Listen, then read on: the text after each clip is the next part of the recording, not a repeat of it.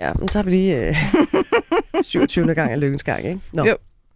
Hej med jer. Jeg er først for nylig faldet over jeres fabelagtige program. Det rammer fuldkommen ned i min virkelighed lige nu. Sådan skriver en lytter.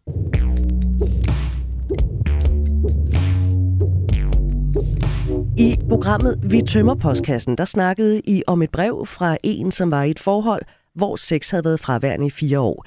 Jeg kan i den grad identificere mig med den, som skrev det brev, da jeg har oplevet noget ganske lignende.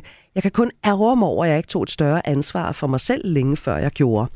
Det er ikke sikkert, at forholdet havde holdt, men jeg ville i det mindste have haft min integritet og selvrespekt i bedre behold, end jeg har nu.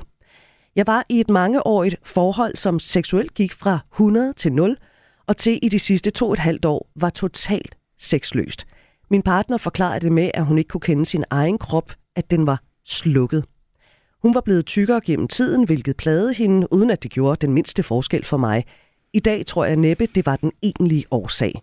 Efter at have prøvet at få hende til at arbejde med det et antal gange, uden held, gjorde jeg præcis det, som I fik nævnt i jeres program. Jeg tilpassede mig og undsagde mine behov i en sådan grad, jeg til sidst var dissocieret indvendigt, at jeg ikke anede, hvad jeg havde lyst til, helt ned til mad og påklædning. I det sidste års tid var jeg nået til nærmest fjollet barnlig adfærd for overhovedet at kunne komme til at røre ved hende, hvilket jeg i dag kan se var totalt ydmygende og selvudslættende. Jeg endte med at forlade forholdet uden varsel. Der er nu gået 10 måneder, og jeg knokler stadig for at genfinde mig selv. Det er benhårdt. Jeg kan afslutningsvis supplere med at fortælle, at jeg har haft sex siden, er blevet værdsat kropsligt, hvilket har været fantastisk. Med venlig hilsen, P. Åh, hvor er det dejligt at høre, P, at du har fået den her oplevelse af at blive værdsat. Og når det var, at vi ligesom vælger at dele det her brev med i dag, så er det egentlig bare for at sige, du er ikke alene.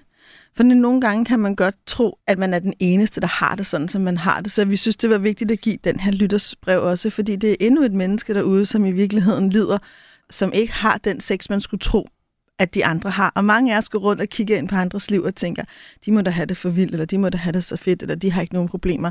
Men realiteten er, at vi alle sammen har udfordringer og problemer. Ikke i samme grad, men jeg kender ikke ret mange mennesker, der ikke har nogen udfordringer i deres liv, herinde også i det intime rum.